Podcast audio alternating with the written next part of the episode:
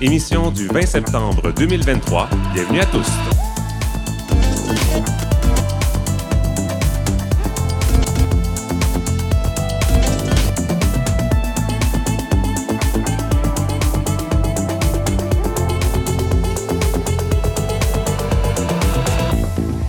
Kim Roy-Grenier au microphone. Aujourd'hui à l'émission, des manifestations ont eu lieu un peu partout au pays contre la diversité de genre et sexuelle dans les écoles. Dans plusieurs villes, des contre-manifestations ont été organisées, dont à Halifax, où nous rejoignons notre correspondante Zoé Como. Bonsoir Zoé. Bonsoir. Quel pronom utilisez-vous, Zoé? Julie. Et qu'est-ce que ça veut dire pour vous de faire partie de la communauté? Pour moi, de faire partie de la communauté, c'est d'avoir un genre, un sentiment d'appartenance où, ce que je me sens supporté, où ce que je peux être capable de marcher en bas de la rue et reconnaître quelqu'un, une personne secure, une personne euh, auquel me voit en tant que qui que je suis. Et c'est vraiment ça, c'est vraiment se sentir bien dans sa peau et appartenir à une communauté. Et dites-nous, euh, à Halifax aujourd'hui, qui étaient les plus nombreux, les manifestants ou les contre-manifestants? Les contre-manifestants! Parfait, on aura l'occasion de faire le point dans quelques instants. On va aussi s'intéresser à la crise des opioïdes. La communauté LGBTQ n'est pas à l'abri de ce fléau. On fait le point avec Mathieu Gagnon, Gagnon Mayotte, intervenant chez Réseau. Bonsoir, Mathieu. Bonsoir, Kim. Alors, quel pronom utilisez-vous, Mathieu? Il, lui. Et qu'est-ce que ça signifie pour vous faire partie de la communauté? Pour moi, ça, ça veut dire être compris euh, par des personnes qui ont vécu des expériences similaires.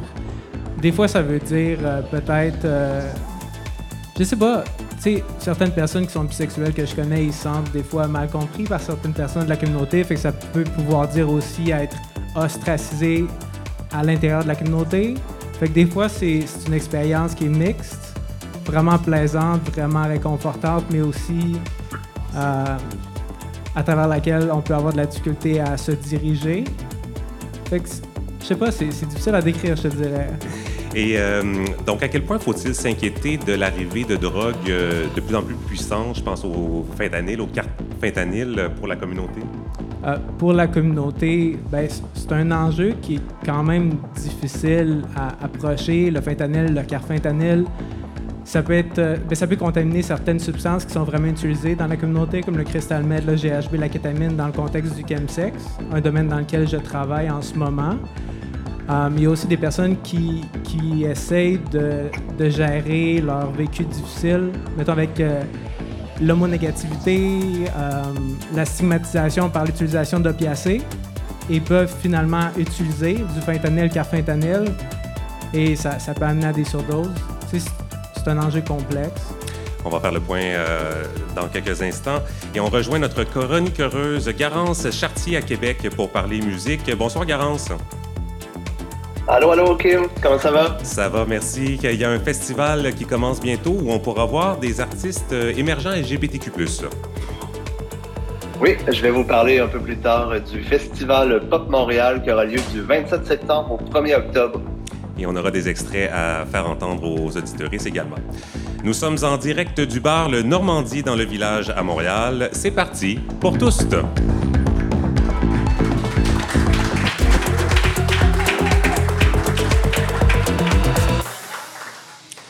Aujourd'hui, le 20 septembre, Aujourd'hui, le 20 septembre, une grande vague d'intolérance envers les communautés LGBTQ+, a déferlé d'un océan à l'autre au pays. Le mouvement One Million March for Children, que je traduirais librement par un million de marcheurs pour les enfants, a organisé une centaine de manifestations dans autant de villes canadiennes pour demander l'élimination de l'éducation à la diversité sexuelle et de genre dans les écoles du pays. Des contre-manifestations ont été organisées euh, dans plusieurs villes, dont à Halifax, où est notre invitée Zoé Como. Euh, rebonsoir, Zoé. Alors, euh, comment ça s'est passé ce matin? Oh my God, c'était wild. Uh, so basically, ce qui s'est passé, c'est on s'est rencontrés à l'entour de 9h30 le matin à la bibliothèque centrale.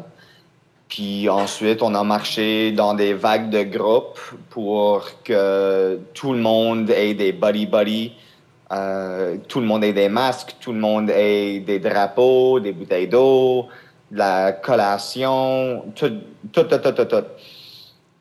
Puis là, on s'est rendu à Grand Parade en avant de notre hôtel de ville où il y avait je pense qu'ils ont dit qu'il y avait environ 1200 personnes là présentes aujourd'hui, des deux côtés.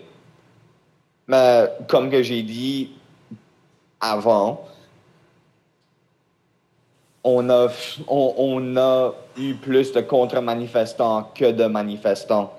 Et du monde de la côte, l'autre côté de la ligne, le monde euh, avec Freedom for la, March for Children, eux, ils avaient toutes sortes d'enseignes qui disaient ABCs, not sex, ou bien euh, leur slogan Hands off our kids. Ils disent qu'ils sont pas contre la communauté de LGBTQ+, en impliquant qu'on touche les enfants. Si ça, c'est pas de la haine et du préjudice, je sais pas ce que ça peut être. Euh, de notre côté euh, de la ligne, on avait des enseignes qui disaient Love trans kids, protect trans lives and teach love. Right? C'est ce genre de, de mots que nous, on utilisait de ce côté-là de notre ligne. Il n'y a pas eu trop d'altercations entre les deux groupes?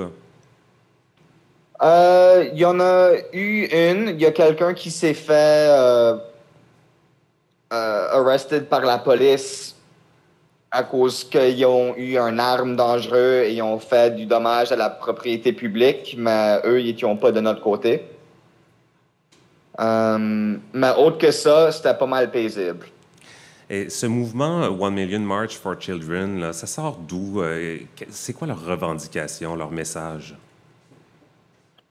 Ben, c'est, c'est contre enseigner les enfants à propos du genre et la sexualité à l'école right? Ça promouvoit les droits des parents, quote unquote, à cause qu'ici, au Canada, il n'y a pas une déclaration de droits des parents. Ça n'existe pas au Canada.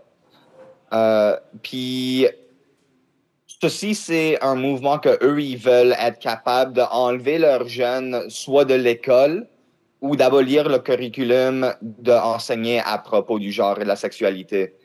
Ils sont aussi contre l'utilisation des pronoms et aussi euh, les toilettes mixtes à l'école. Euh, encore, eux, ils sont dans le champ que c'est des hommes et des femmes. Il n'y a aucun middle ground, il n'y a aucune division, il n'y a aucune. Je ne sais pas quoi d'autre, là. But et d'ailleurs, vous êtes en Nouvelle-Écosse, là, mais il y, a, un, mouvement au, Nouveau-Brunswick, dans la province voisine, euh, sur la politique 713. On en a parlé euh, brièvement à la dernière émission. Et, le débat a débordé du Nouveau-Brunswick. Ça s'est rendu jusque chez vous en Nouvelle-Écosse. Oui, donc, ben, au Nouveau-Brunswick et au Saskatchewan, et le fait qu'on est directement à côté du Nouveau-Brunswick et que ça, ça se passe, c'est ce genre de pensée-là qui peut seeper into la pensée du monde de notre province. Right? C'est des politiques anti-trans au Canada en général qui donnent du feu aux manifestants pour vouloir faire de quoi. Et vu que partout au Canada, dans une centaine de villes, comme tu as dit, il y a eu des manifestations, ceci, c'est le début de notre bataille ici en Nouvelle-Écosse. Euh, la semaine dernière, euh, notre invitée euh, Marie Ouzo du Gris Montréal nous disait en les questions sur l'identité de genre, l'orientation sexuelle, ça peut survenir en bas âge, dès le primaire, d'où l'importance de ces programmes d'éducation dans les écoles. vous, de, votre côté, pourquoi c'était important d'aller à cette contre-manifestation aujourd'hui? Quand moi j'étais jeune, mon père a apporté la cour, euh, a apporté la province de la Nouvelle-Écosse en cours pour la discrimination contre la communauté francophone. Donc, moi et lui, on a eu plusieurs conversations par rapport à la discrimination, par rapport au préjudice, par rapport euh, aux tensions entre deux camps. Puis, euh, effectivement, mon père a gagné la bataille et a démontré qu'il y avait de la, discrimination contre les francophones. Puis, c'est cet esprit-là que mon père a mis en moi qui me fait vouloir manifester, qui, qui me fait vouloir me rester debout pour ce que je crois, pour rester debout pour ceux qui ne peuvent pas. Euh, d'ailleurs, euh, c'est un autre message hein, qu'on a entendu sur nos zones et qu'on commence à entendre, là, cette euh, lutte contre la, discrimination, comme quoi il y a en ce moment une légitimisation du discours pour remettre en question les droits des enfants et de la communauté en général, alors que ben, il ne devrait pas y avoir ce discours-là un peu. C'est ce qu'on comprend, c'est ce que vous avez reçu euh, de, l'éducation euh, de, votre père. Et c'est d'ailleurs un, sujet, un enjeu que vous avez euh, exploré dans une de vos créations artistiques parce que vous êtes une artiste aussi. Ouais, je suis une artiste. Donc, non seulement que j'ai ma compagnie de théâtre, le Théâtre des Assimilés, qui est la seule compagnie de théâtre francophone ici en Nouvelle-Écosse, mais j'ai fait un projet solo qui s'appelle Fucking Trans Women. C'est une pièce à propos de l'amour et la sexualité et aussi l'inclusion et l'universalisation des problèmes qu'on a avec l'intimité dans nos communautés. Donc, cette pièce ici, c'était vraiment une célébration de vie trans.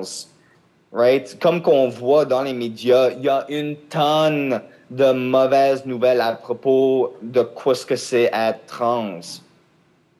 Et finalement, ma pièce était une manière de dire, il y a des bonnes choses. On n'est pas tous tristes. On a des batailles qu'on gagne.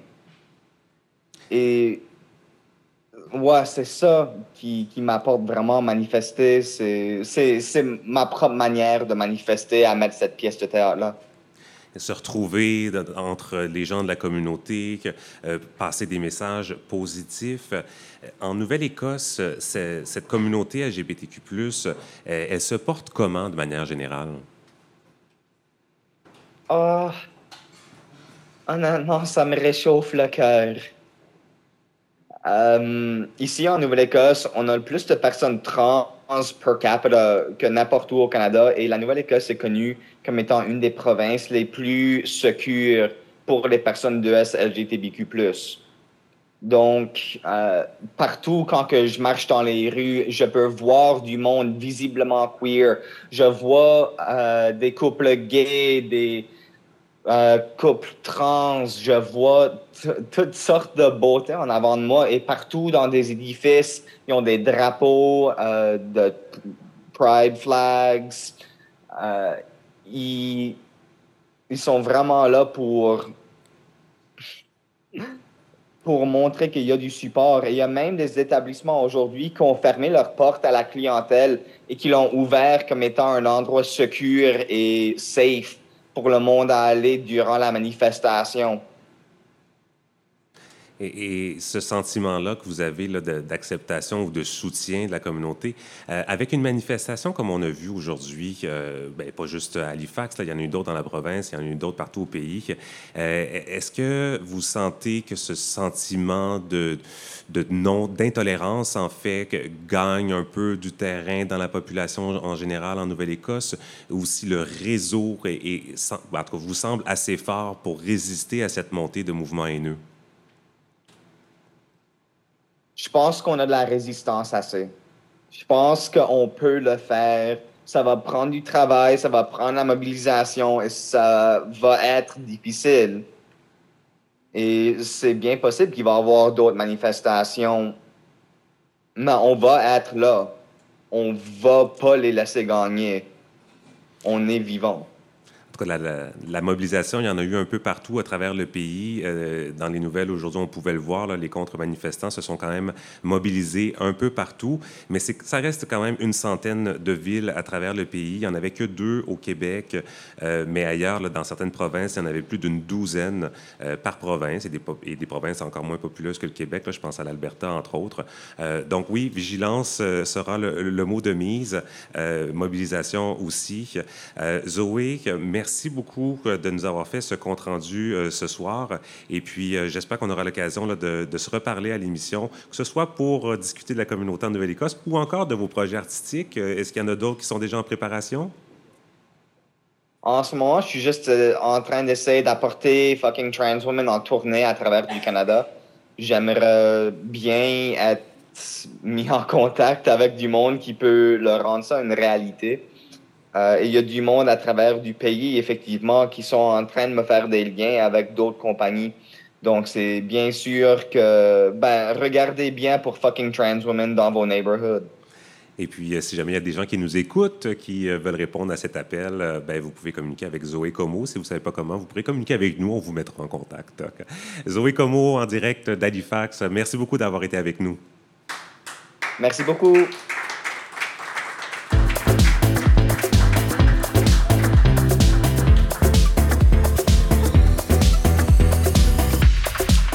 Voici maintenant un résumé des nouvelles nationales et internationales. Au Nouveau-Brunswick, le premier ministre Blaine Higgs envisage la possibilité de recourir à la disposition de dérogation pour éviter des contestations judiciaires de la nouvelle politique 713 selon Radio-Canada. Cet outil permet à un gouvernement d'adopter une loi sans qu'elle ne respecte l'ensemble des droits prévus dans la Charte canadienne. Les chefs du Parti libéral et du Parti vert du Nouveau-Brunswick ont vivement dénoncé cette possibilité et elles ont rappelé que la Charte protège aussi les droits des enfants. De son côté, l'Association canadienne des libertés civiles soutient que d'utiliser la clause dérogatoire est une forme d'aveu de la part du gouvernement que sa politique est inconstitutionnelle.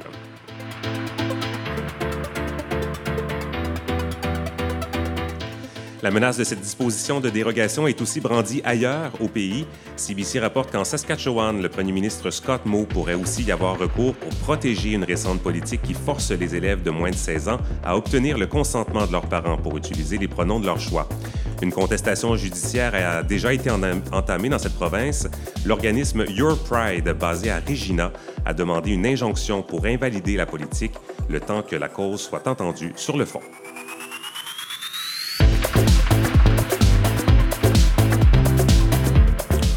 Les États-Unis ont défendu les droits des communautés 2E LGBTQIA+, à l'Assemblée générale des Nations unies à New York.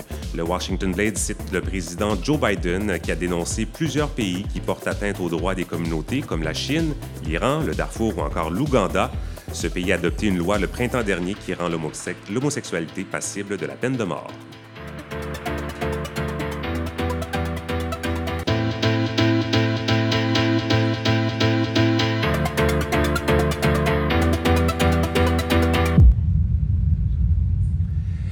On apprenait euh, cette semaine que les autorités canadiennes ont saisi assez de fentanyl pour tuer l'ensemble de la population canadienne.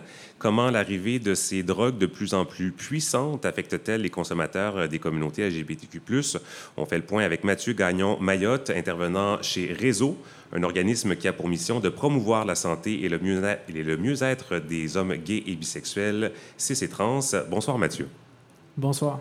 Alors, comment cette crise des opioïdes sévit dans la communauté? Est-ce qu'on observe la même hécatombe que dans le reste de la population? Um, ben, je te dirais, moi, personnellement, je travaille avec euh, des, hommes qui utilisent euh, des, substances dans un contexte de sexualité. Je fais pas vraiment affaire à, des personnes qui utilisent des, des opiacés. Il y a définitivement une contamination qui a été rapportée par la santé publique au niveau des substances comme le cristal meth, comme le crack comme la cocaïne. Donc, euh, il y a définitivement cette chance-là.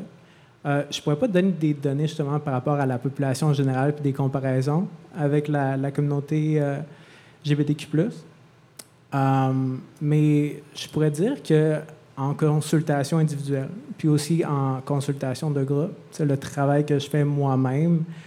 Il y a beaucoup d'hommes que j'ai rencontrés, de personnes qui s'identifient comme étant non-binaires. Et qui, sont aussi à travers des parcours trans, qui ont vécu des épisodes de consommation d'opiacés et qui ont vécu des surdoses et qui ont utilisé de la naloxone aussi. Donc, on est définitivement une, population, une, euh, une communauté qui est touchée par ça. Justement, dans, la population en général, dans cette crise-là, les hommes sont surreprésentés dans le bilan des surdoses mortelles d'opioïdes. Est-ce que ça met automatiquement les hommes de la communauté plus à risque? Je dirais pas.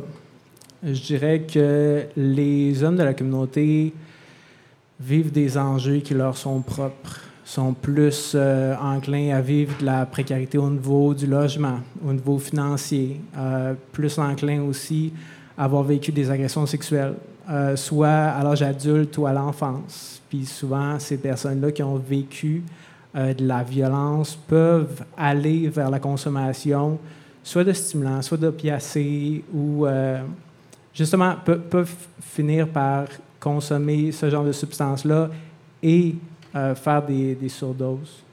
Justement, les facteurs de risque de consommation, que ce soit dans la communauté ou dans la population générale, quels sont-ils? Euh, les facteurs de risque au niveau de la consommation. Qu'est-ce qui peut euh, apporter une personne à, se tourner vers la consommation de ces substances-là?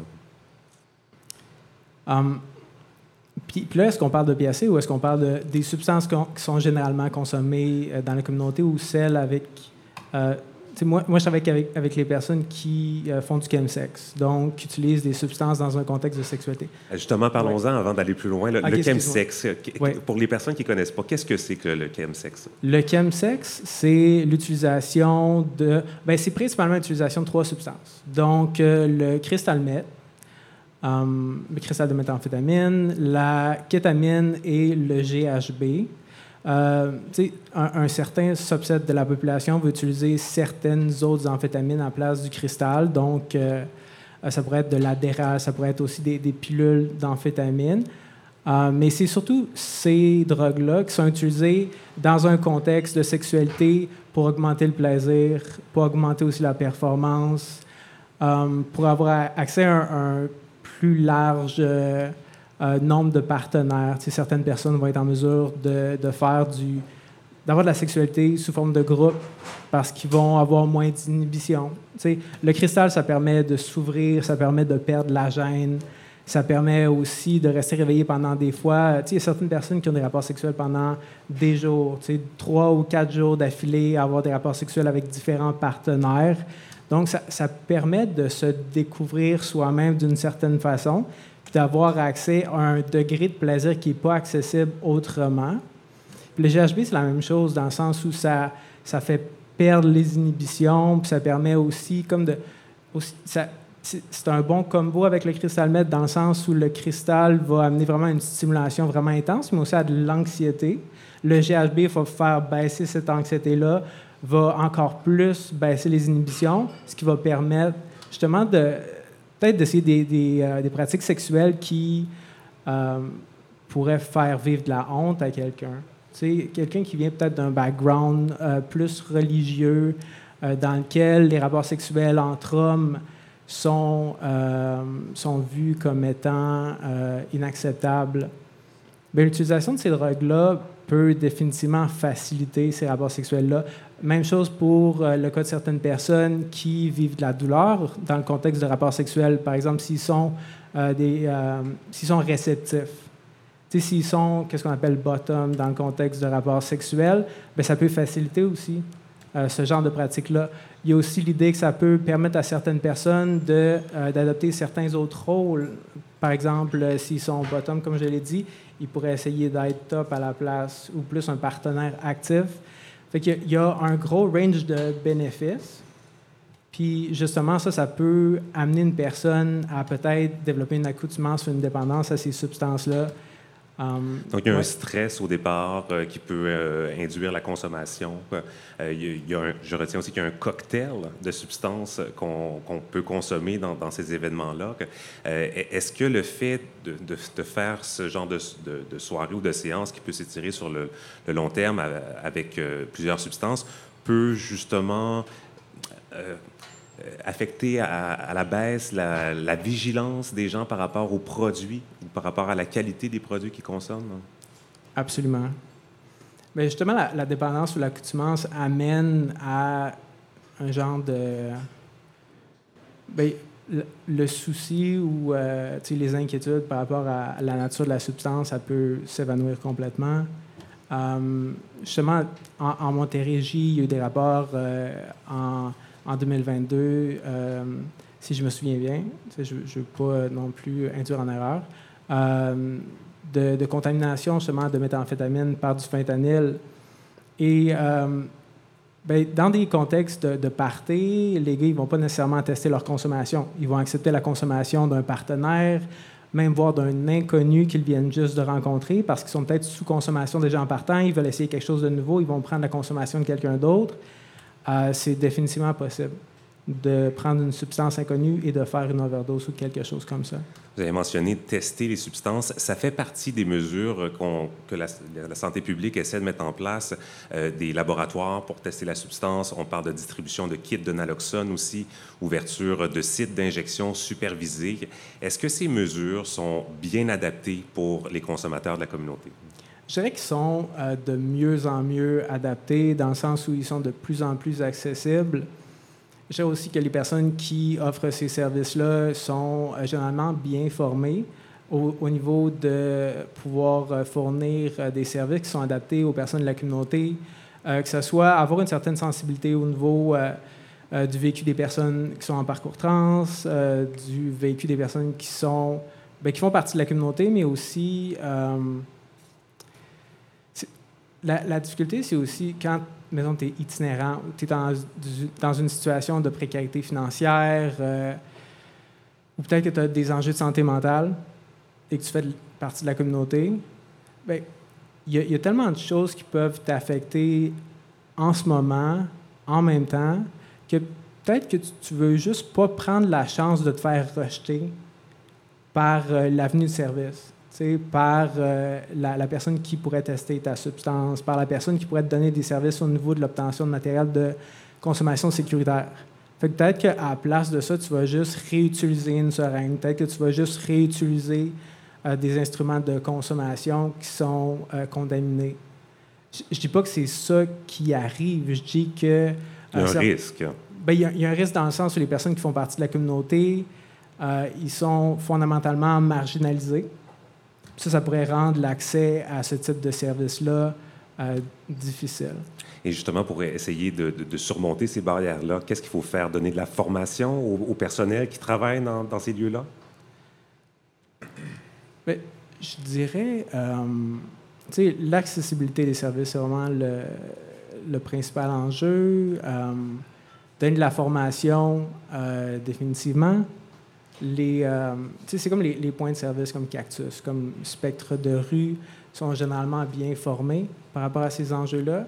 Et c'est aussi euh, ben, de, permettre aux personnes de la communauté de se familiariser avec ces services-là. Il y a beaucoup de, personnes qui viennent obtenir des services à réseau et qui ont souvent l'impression que, euh, ben, malgré le fait qu'ils ne connaissent pas nécessairement les services offerts par Spectre de rue, par Cactus, par Dopamine, ils ont l'impression que parce que ce n'est pas un service qui est offert par des gens de la communauté nécessairement, comme réseau, que euh, ces services-là ne seront pas nécessairement adaptés à leurs besoins. Fait que ça serait peut-être de, communiquer aux gens de la communauté que leurs soucis, leurs inquiétudes, leurs besoins, ils vont être rejoints de cette façon-là un travail de terrain euh, qu'on comprend essentiel. Euh, à Réseau, euh, vous travaillez avec l'approche de la réduction des méfaits. Est-ce que vous pouvez nous expliquer qu'est-ce que c'est pour les personnes qui ne sont pas familiers ou familières avec ce concept? Oui, donc, ben, je pourrais dire, Réseau offre des services au niveau de l'offre de matériel de consommation sécuritaire, mais aussi au niveau du testing, euh, des languettes de fentanyl, bien, pour pouvoir tester s'il y a du fentanyl dans une consommation, aussi l'offre de kits de naloxone euh, pour pouvoir euh, justement prévenir les, les, surdoses ou les traiter dans le moment où ils se trouvent. moi, dans le contexte de mon travail, je suis vraiment les besoins de la clientèle, où est-ce qu'elle se trouve. Il y a des personnes qui viennent dans mes bureaux puis qui, qui veulent juste de l'aide au niveau de leur consommation de cristal, puis ils ne veulent pas arrêter maintenant. Ça, ça remplit un besoin dans leur vie en ce moment, puis ils ne se sentent pas nécessairement prêts non plus à diminuer leur consommation ou à arrêter. Fait moi, vraiment, mon rôle là-dedans, c'est de voir c'est quoi leurs objectifs, puis comment est-ce que je peux les amener dans cette direction-là, puis vraiment me coller à leurs besoins, puis avoir une certaine sensibilité par rapport à leur parcours, puis aussi à... Euh, ben, être réaliste, dans le sens où si je leur dis d'arrêter de consommer maintenant, peut-être que ça leur tente pas, puis peut-être qu'ils vont juste pas revenir. Et on va les échapper euh, dans la société. Euh, ils n'auront plus le soutien dont ils auraient besoin nécessairement pour pouvoir euh, se sortir de cette consommation qui peut être problématique, c'est ça? Absolument. Alors, euh, Mathieu Gagnon, euh, Mayotte, euh, intervenant chez Réseau, merci pour ce, portrait de la situation. Je, retiens qu'il n'y avait pas de données sur les, surdoses mortelles spécifiques à la communauté. Peut-être qu'on pourrait lancer un appel à la santé publique de faire un, petit alinéa dans leur recherche pour compiler ces données-là pour permettre d'améliorer l'intervention sur le terrain là, auprès des consommateurs. Merci beaucoup, Mathieu. Merci, Kim.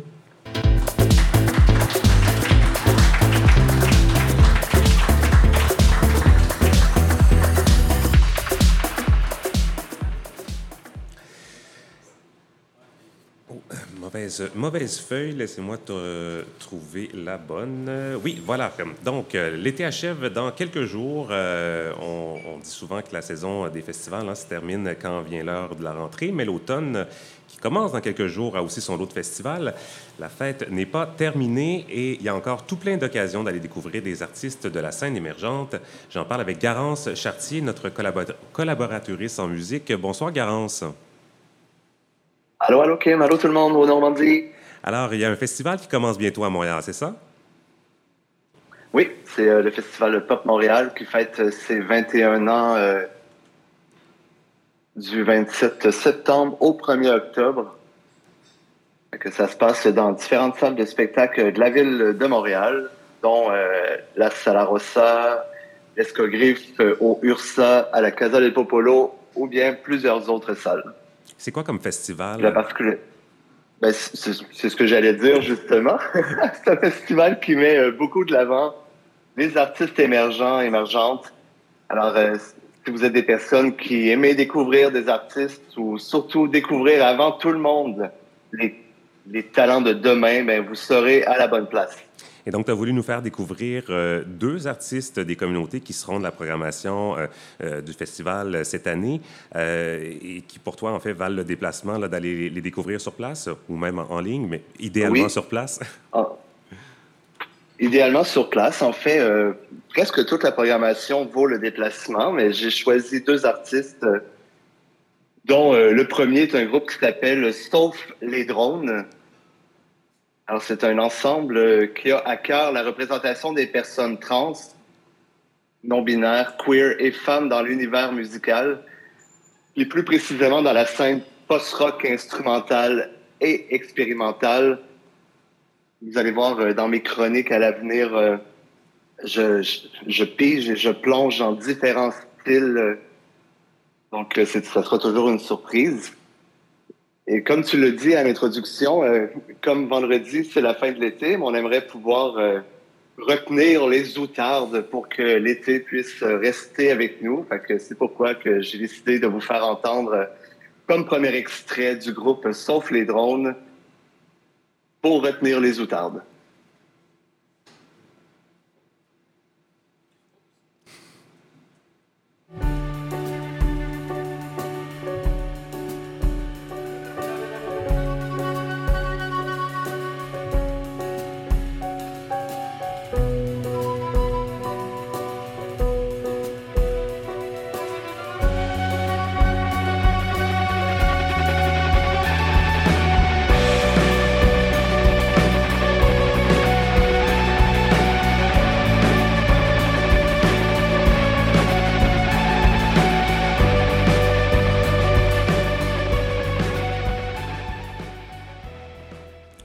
Qui sont-ils, elles, ce, groupe?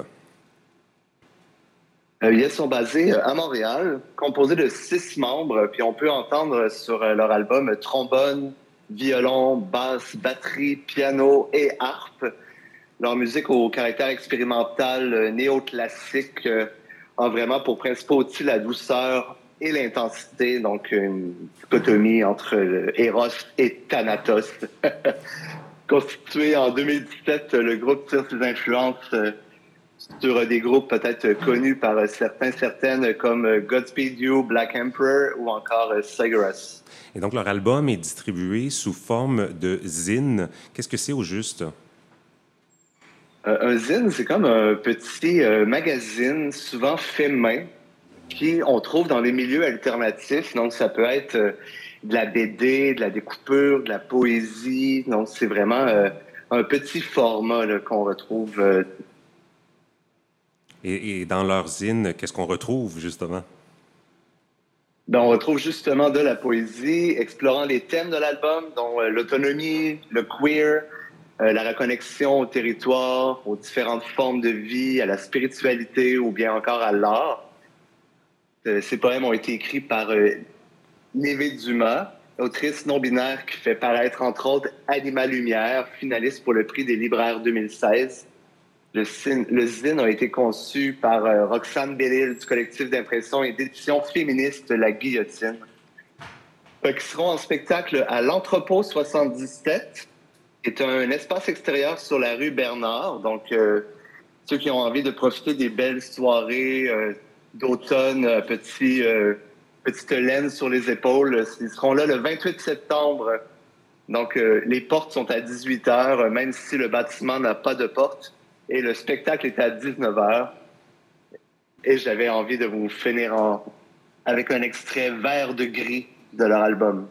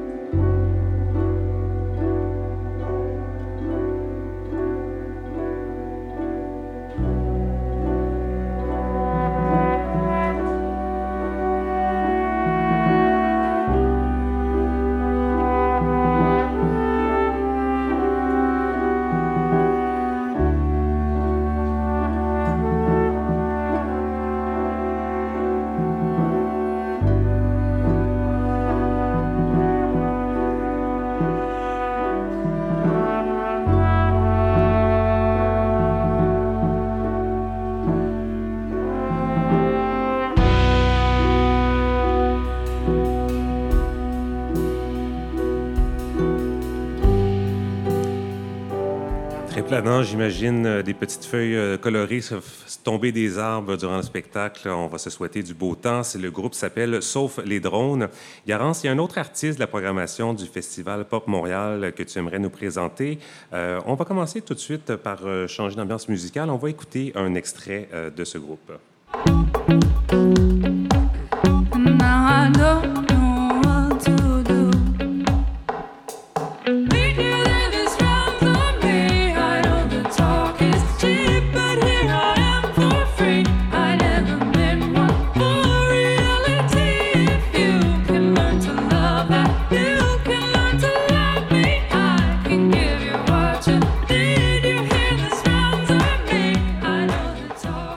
Euh, tu n'es pas ici dans la salle, mais je vois quand même quelques personnes bouger au son de cette euh, musique. Qui on vient d'entendre? Alors, on vient d'entendre Russell Lauder. Moi aussi, euh, je dansais dans ma cuisine comme ça, je groovais les épaules. Alors, l'auteur-compositeur et producer, artiste multidisciplinaire montréalais. J'aimerais ça faire un petit... un producer en anglais, c'est comme un réalisateur en français je, tiens à le nommer parce que en français, on va nommer souvent producteur. Et c'est pas le même rôle du tout. Un producteur en français, c'est celui qui amène l'argent, en fait. Donc ici, Russell est vraiment le réalisateur, le producer. Donc euh, c'est un artiste non-binaire qui présente son deuxième album, Fair Weather, sur lequel il se livre à une vulnérabilité nouvelle pour scruter l'intégrité structurelle de la dévotion. Fait qu'il explore des facettes euh, différentes euh, qui composent euh, la patience, le soutien, la compassion. Des circonstances prennent un tournant négatif. Donc, Russell se tourne vers lui-même pour examiner des réalisations universelles et se résigne afin de mieux se reconstruire. Voilà, donc... Qu'est-ce que ça donne comme sonorité, tout ça, sur l'album? Euh, c'est un album qui marque vraiment l'évolution brillante de l'artiste entremêlant euh, sa signature vocale inébranlable. C'est vraiment une voix très, très affirmée à une synth pop 80s, donc des années 80, euh, luminescente et asymétrique, avec une touche de folk rock assez surprenante sur l'album. Donc, il utilise des palpitations, du disco, comme une alarme pour mettre en lumière des émotions qu'on préférait ignorer. Il confronte le frisson de la jalousie sur une techno glaciale au corps de minimaliste, stimulant le courage nécessaire pour faire un deuil d'aimer tout en restant ouvert à l'amour. Donc, il, sera, il lance son album le 29 septembre sur le toit du Rialto. Donc, euh, si vous avez envie d'avoir une belle vue, en plus d'avoir un spectacle exceptionnel, il sera là à 18h30. Ça coûte seulement un petit 15 dollars et tout ça est dans le cadre de Pop Montréal. Et j'aimerais vous laisser en exclusivité et en grande primeur euh, un extrait euh, de sa pièce Come Around. Et je vous dis à la prochaine. Merci beaucoup, Kim. Merci, Garance. Bonne soirée. Feeling your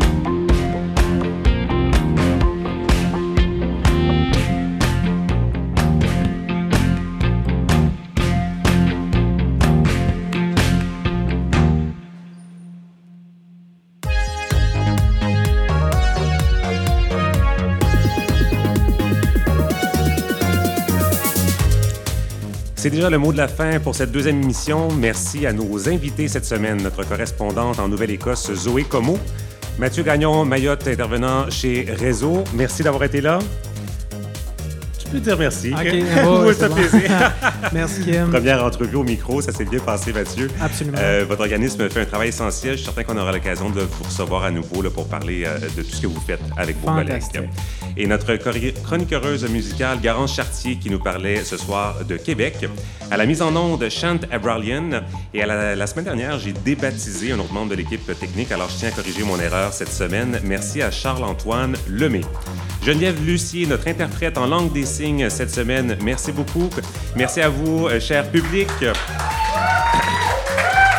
Aux personnes qui nous écoutent à la maison en balado, euh, venez nous voir la semaine prochaine. Il y a encore de la place dans le bar. On, vous attend. Ça va nous faire plaisir de vous rencontrer. Ça commence à 19h tous les mercredis au Normandie. Je vous rappelle qu'on est présent sur Facebook, Instagram, YouTube, TikTok. Mais surtout, abonnez-vous à notre infolettre. Le formulaire est disponible sur notre site internet toust.com. Et aussi, écrivez-nous euh, des commentaires, euh, courriels. On a hâte de savoir ce que vous avez pensé et comment on va pouvoir améliorer cette émission. Merci à la semaine prochaine.